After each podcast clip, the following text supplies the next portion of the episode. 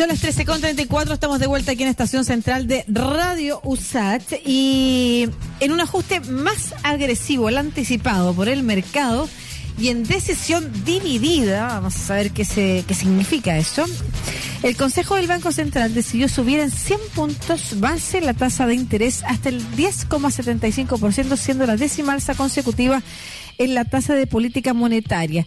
¿Qué significa esto? ¿Por qué la votación pudo haber sido dividida? ¿Y de qué manera también el gobierno puede hoy eh, responder a eh, el impacto que esto significará en una ciudadanía acostumbrada al crédito, pero no para el consumo de lujo, sino que para el consumo de bienes básicos, es lo que vamos a conversar con el economista coordinador del área macroeconómica del Centro Latinoamericano de Políticas Económicas y Sociales, UC, el CLAPES, Germán González. ¿Cómo está Germán? Hola Lucía, muy buenas tardes. Muchas gracias por invitarme. Muchas gracias a usted por asistir a todas las conversaciones a las que le he citado, porque me lo he encontrado en distintos espacios. Eh, Germán, primero, eh, ¿por qué la decisión del Banco Central? Y además una decisión, de alguna manera, no sé si polémica, pero al menos dividida. Sí. A ver, yo creo que primero, para, dar un poco de contexto, la, tasa de política monetaria viene subiendo desde julio del año pasado. A, mediados del año pasado teníamos una tasa de 0,5% y ayer la tasa subió a 10,75%. O sea, tenemos una trayectoria larga, ¿verdad?, de aumentos de tasa. Y en la mayoría de las veces, o todas las veces más bien, fue eh, mediante una decisión unánime del Consejo. Es decir, el Consejo estaba de acuerdo en ir avanzando a distintos ritmos, eh, subiendo la tasa de interés ¿Por qué? Porque principalmente tenemos un problema de altísima inflación y uno de los principales mandatos del Banco Central es, eh, digamos, contener esas alzas de precio y lo hace con el instrumento que le da la ley, que es la tasa de política monetaria. Entonces, ayer se esperaba que el banco subiera la tasa en 50 o 75 puntos base y el banco sorprende al mercado y la sube en 100 puntos base. Tres de los cinco consejeros estuvieron por esa opción. Un consejero eh, optó por subirla más o votó votó por subirla más y una consejera votó por subirla menos. No es habitual que esas diferencias eh, ocurran, digamos. Típicamente, lo habitual, ¿verdad?, es que el Consejo esté de acuerdo y eh, de forma unánime tome una decisión de política monetaria. Ahora, eh, la última vez que hubo un disenso similar a este, no igual, fue en marzo del 2020. Que, si ustedes recuerdan, ¿verdad? Estábamos entrando a la pandemia, el peor momento de la pandemia. Y por lo tanto, yo tengo la impresión de que estos disensos tienen que ver con eh, situaciones, digamos, especiales, como en ese caso hasta dónde tenía que bajar la tasa de política monetaria para hacer frente a la pandemia. Hoy día la discusión es si estamos llegando al término de este proceso de alzas de tasa o cuánto más hay que subir la tasa. Y me da la impresión que es un tema de, de, de las dudas respecto de estar llegando a este fin del proceso, si hay que llegar un poquito más rápido, un poco más lento y eso produce estas diferencias pero una vez que entremos de nuevo en el régimen, deberíamos volver a ver consenso en las decisiones del Banco Central. Ahora, em, si es el, la última etapa de esta política, tiene que ver con que se considera que ha logrado resultados positivos porque pese al alza de la tasa, la inflación mm. eh, ha continuado creciendo. Sí, no, eso es bien interesante porque la verdad es que todavía la inflación no empieza a ceder. De hecho, esta semana vamos a tener un dato de IPC y el mercado espera un alza de 0,9%. Después vamos a tener el IPC de septiembre, donde típicamente la inflación también es alta por el aumento de precios de alimentos, de transporte, eh, y por lo tanto la inflación, digamos, todavía sigue siendo un problema importante. El punto es que las decisiones de política monetaria se, toman mirando hacia adelante. Lo que se ve adelante, hacia adelante es distinto. O sea, digamos, eh, dado estos niveles de tasa de interés y las proyecciones que hoy día presentó el Banco Central en el informe de política monetaria, eh, lo que se espera es que la inflación empiece a disminuir. Eh, eh, el pic de inflación ocurre ahora en agosto y que la inflación ya a fines de año esté cercana al 12% y el Banco Central incluso proyecta que, que hacia fines del próximo año tengamos inflaciones más cercanas al 3%, que una inflación más normal. Entonces, lo que está viendo el banco es que producto en parte de este aumento de tasas que se produjo en el último año y medio, como eh, por los cambios que están ocurriendo en el escenario internacional, que el precio del petróleo ha bajado, ¿verdad? Mm. que los precios de los alimentos están empezando a bajar, los costos de transporte, la inflación va a ceder y eh, básicamente no serían necesarias alzas adicionales eh, o muy significativas en los próximos meses. ¿Qué era la pregunta que le iba a hacer, profesor? Debido a que el, el aumento de tasa golpea fuerte la economía chilena. Eh, por lo que decía al inicio, ¿no es cierto? Lo podemos conversar más en desglose. Eh, yo leía, por ejemplo, al ex candidato presidencial en uno de esos encuentros acá, sus reflexiones en redes sociales respecto de por qué era importante avanzar en la medida del Banco Central y qué podría significar eso en el comportamiento de em, la ciudadanía respecto a su gasto. Y voy a leer eh, un par de, de cosas que me llamaron la atención. Esto desalienta el gasto porque si usted quería comprar algo a crédito, ahora lo piensa dos veces, dado que el crédito es más caro. El problema es que en Chile hay una buena parte de la población, y ahí quizás usted me puede orientar más respecto de esta idea, ¿no es cierto?, que ocupa el crédito para comprar bienes básicos mensuales. Estamos hablando del supermercado, por ejemplo. ¿Cuánta de la población realmente se encuentra en ese sector? Sería importante saberlo. Y dice, y si usted quiere comprar algo al contado, también se la piensa dos veces porque ahora quizás le conviene meter la plata en un depósito que paga más tasa. Yo no sé a qué ciudadanía le está hablando, porque en realidad en Chile no creo que así como hay mucha gente que ocupa el crédito para comprar bienes mensualmente básicos, por otra parte hay una buena parte que hay una hay una buena porción de la ciudadanía que tenga espacio para ahorrar la plata en un depósito y no gastársela. Entonces, dado que es una política eh, que hay, que influye, que golpea a buena parte de la ciudadanía y no a aquella solamente que está gastando el lujo o que se la puede guardar, ¿cuánto del proceso inflacionario se va, va a empezar a descender producto de estas decisiones del Banco Central y cuánto es posible observar que se debe a lo que está pasando en el mercado internacional? Mm. A ver, el, propio Banco Central ha hecho estimaciones en los últimos informes de política monetaria para responder a la duda de cuánto es interno y cuánto es externo en el aumento de la inflación que estamos viendo.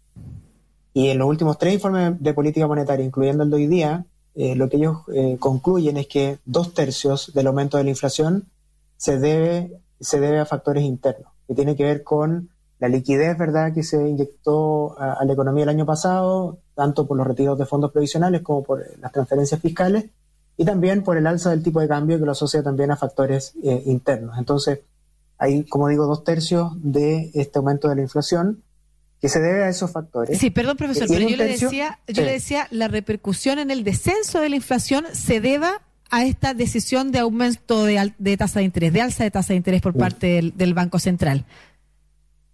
No, claro, una parte se va a explicar por esto. Naturalmente hay una parte que depende de factores externos y hay otra parte que depende de eh, que, las, que las condiciones de liquidez alta que se dieron el año pasado no se repitan hacia adelante. Entonces, parte del mensaje del Banco Central incluye que, eh, por ejemplo, eh, digamos, eh, para que la inflación sea como, como, se espera, ¿verdad? No se repitan los retiros de fondos previsionales, ¿verdad? O las ayudas en la magnitud que se dieron en el año 2021. digamos, no todo es, no todo el descenso de la inflación se va a producir por el alza de tasas de interés, eso contribuye en parte, pero también, ¿verdad? Se requiere eh, digamos, reducir esas condiciones de liquidez y también eh, que las condiciones externas acompañen. Ahora, creo que es importante, yo entiendo, ¿verdad?, el, costo, ¿verdad?, y el dolor que genera en muchos hogares el aumento de, las tasas de interés. Em, ahora, yo creo que eso hay que ponerlo en la balanza con un escenario alternativo que es que la inflación se quede alta por mucho tiempo. Y eso tiene costos que también son bien importantes, que a veces nos cuesta verlos, ¿verdad? Pero si miramos un poquito algunos países vecinos, nos vamos a dar cuenta que vivir con inflación alta de mm. manera persistente, digamos, el diagnóstico es que eso genera costos mayores que los costos que vamos a tener que asumir ahora, que esperamos que sea de corto plazo, y eso es bien importante, porque las tasas de interés hoy día están altas, ¿verdad? Pero ya hacia fines de este año debiéramos estar pensando en que las tasas van a bajar eh, y, es mejor ese escenario, a pesar de que, insisto, tiene costos, ¿verdad? Y va a generar problemas en muchos hogares, que tener una inflación que es persistentemente alta, ¿verdad? Nosotros eh, le hemos delegado al Banco Central esta tarea de bajar la inflación y ellos están cumpliendo con ese rol, eh, pero lamentablemente, ¿verdad? No es, eh, no es gratis bajar la inflación, va a tener que generar ciertos costos y, eso es lo que vamos a ver eh, en los próximos meses. ¿Y esa es la única herramienta con la que cuenta el Banco Central? Usted de alguna manera lo, señalaba, ¿no es cierto? La única herramienta que le, que, o las atribuciones que le entrega la ley y si cree que han sido correctas estas decisiones o debieron haber sido o matizadas o en otros momentos o no partir tan temprano, como también fueron decisiones que tomaron otros o bancos centrales u organismos federales eh, económicos, ya fuera en Estados Unidos o en Europa. Es la, la, principal herramienta que tiene el Banco Central para lidiar con la inflación en la tasa de política monetaria. Eh, ahora, siempre en coordinación con la política fiscal. La política fiscal fue altamente expansiva el año pasado eh, y uno pensaría que debió haber sido más expansiva, por ejemplo, el año 2020, cuando parte la pandemia, y menos el 2021. Y creo que ahí hay una discusión un poquito, digamos, eh, interesante de tener de si fue necesaria tanta expansividad de la política fiscal el 2021 cuando la economía ya venía saliendo, había una vacuna, ¿verdad? Y la economía se estaba reabriendo. Parece que el timing de esos, de esos impulsos no fue el más adecuado. Yo creo que el Banco Central ha ido haciendo el trabajo de la mejor forma posible con la, con la información que tiene. Y ha sido necesario subir la tasa de interés tanto porque la inflación, digamos, ha subido eh, mucho más allá de lo esperado y estas sorpresas han sido permanentes en el tiempo, han ido, la inflación ha ido sorprendiendo eh, sucesivamente a las predicciones del Banco Central y, ha tenido que responder de, esta forma. Ahora, yo también creo que, el banco va a tener la flexibilidad necesaria para empezar a bajar las tasas cuando el escenario inflacionario mejore, pero como, como digo, es mm. muy costoso y el banco lo sabe, ¿verdad? Que esta inflación se haga sostenible permanente. tiempo, claro. exacto. el, mejor escenario que podemos ver hoy día es que estemos en un periodo de inflación que va, eh, que va a desaparecer en el corto plazo, ¿verdad?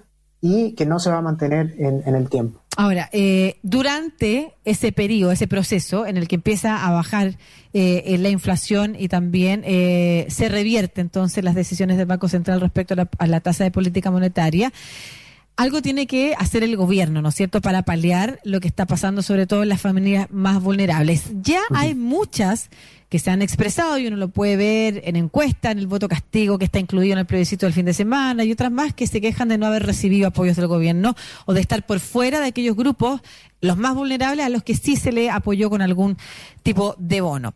Voy a volver a la pregunta, y no sé si tienen los datos, respecto de cuánta gente en Chile o cuántas familias en Chile viven del crédito eh, para pagar eh, elementos básicos, ¿no es cierto?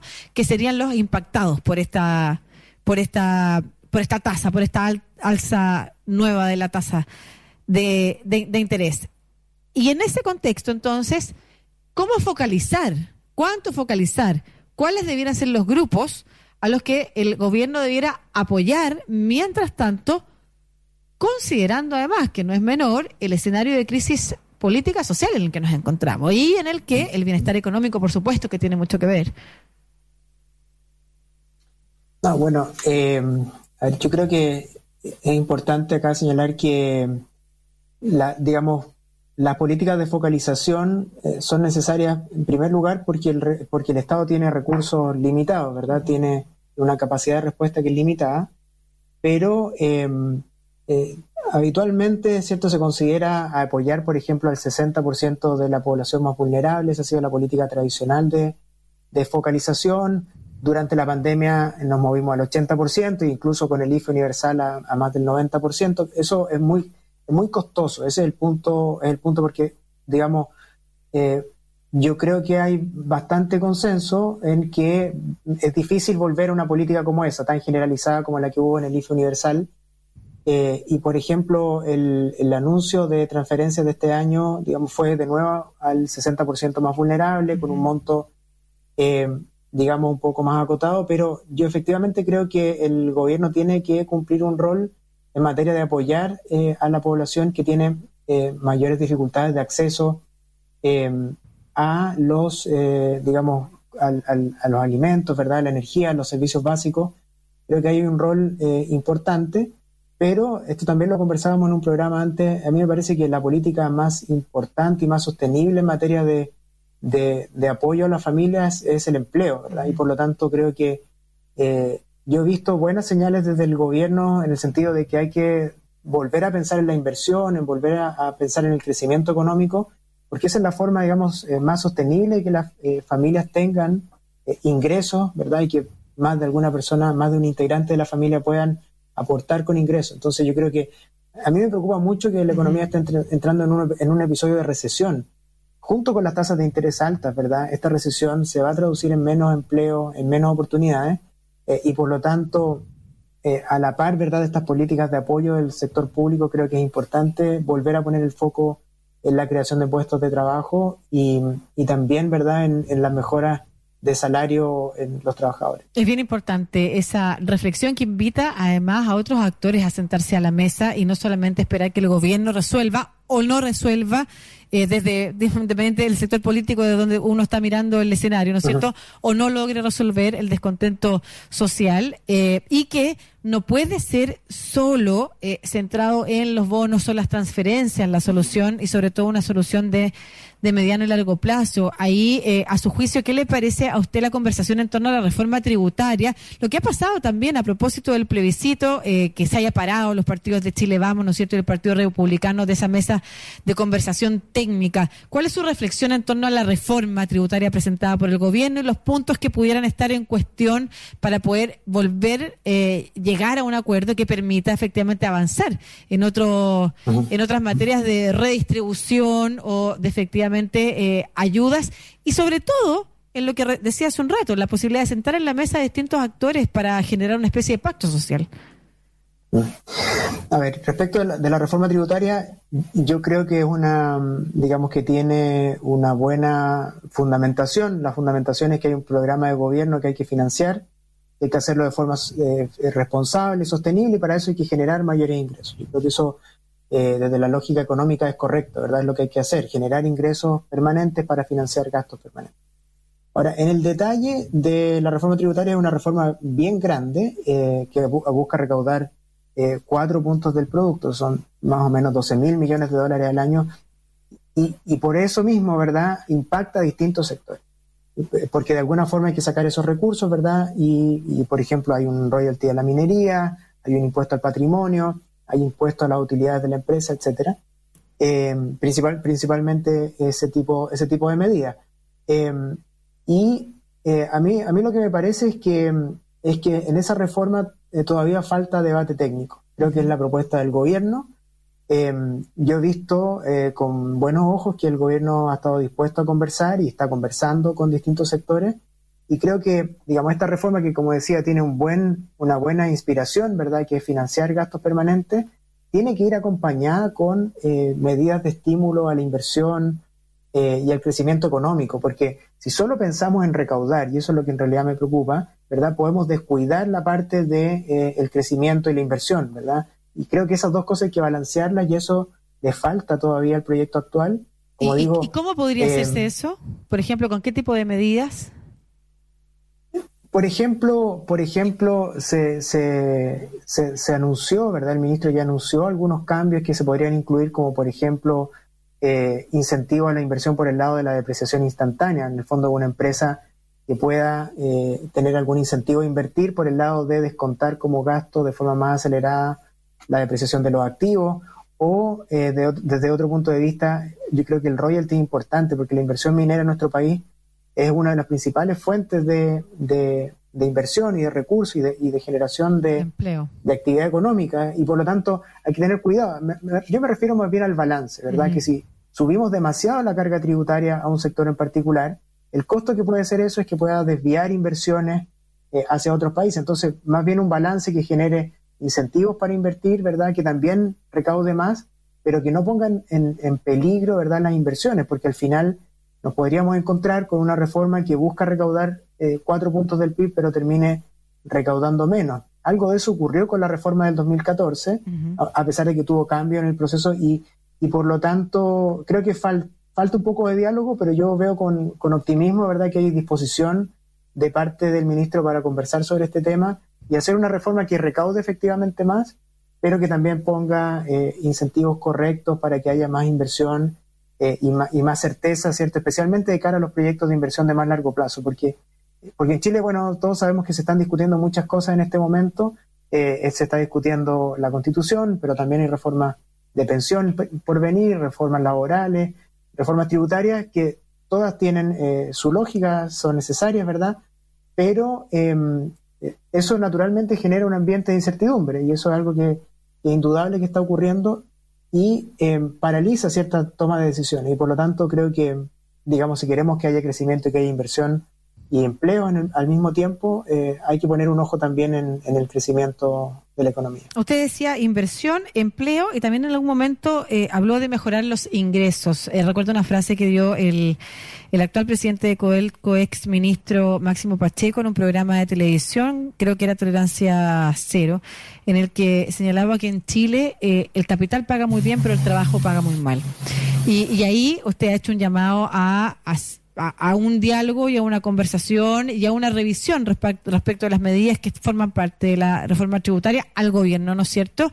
Por otro lado, hay algo también que decirle a otros sectores, por ejemplo, en este en este diálogo, en el, cuando se dice que avanzar en un pacto social por parte de algunos, eh, que se ha vuelto a retomar esa conversación a partir del resultado del fin de semana, ¿no es cierto? La urgente necesidad de avanzar en un pacto social que quedó de lado en medio del proceso constituyente, la agenda que nunca que nunca se abordó y que era necesaria abordar en ese momento, en la que nos decía ayer eh, José Francisco García, constitucionalista vinculado al mundo de Bópoli, en la que todos tienen que perder un poco y ceder un poco. ¿Hay algo que pedirle también al mundo del empresariado?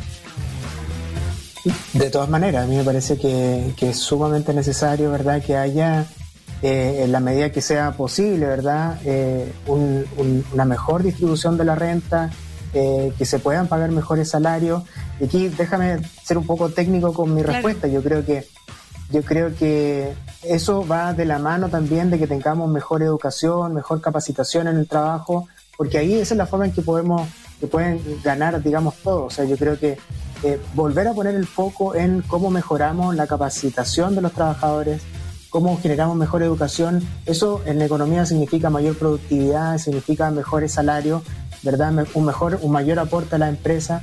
Yo creo que es súper importante pensando en las generaciones que vienen, que tengamos profesionales, digamos, con un mayor eh, formación en capital humano, con mayor conocimiento en tecnología. Eh, el cambio tecnológico está llegando con mucha fuerza, ¿verdad? Y necesitamos tener jóvenes preparados para enfrentar los desafíos del futuro. Eh, y si los tenemos, ¿verdad? Si, si, logramos conseguir ese nivel de capacitación, también debiéramos tener mejores salarios, ¿verdad? Eh, y una mejor calidad de vida para, para, para, los trabajadores, yo pensando en nuestros hijos, ¿verdad? En las generaciones que vienen. Eh, yo creo que efectivamente es necesario, yo creo que eh, hoy día es francamente imposible vivir con un salario como el salario promedio en Chile, dado los aumentos de costo de la vida que podemos hablar, digamos, dónde vienen, el costo del arriendo, ¿verdad? La inflación que hemos tenido en el último tiempo, y ahí, digamos, más allá de factores económicos, se requiere también eh, una mayor sensibilidad y creo que es muy necesario también poner eso sobre la mesa, eh, especialmente las empresas más grandes, que son las que tienen las posibilidades de, mejorar las condiciones de sus trabajadores. Creo que es muy necesario avanzar en eso. Muchas gracias, Germán González, coordinador del área macroeconómica de CLAPES, el Centro Latinoamericano de Políticas Económicas y Sociales de la Universidad Católica, por esta conversación. Un abrazo. Muchas gracias por invitarme, que esté muy bien. Igualmente.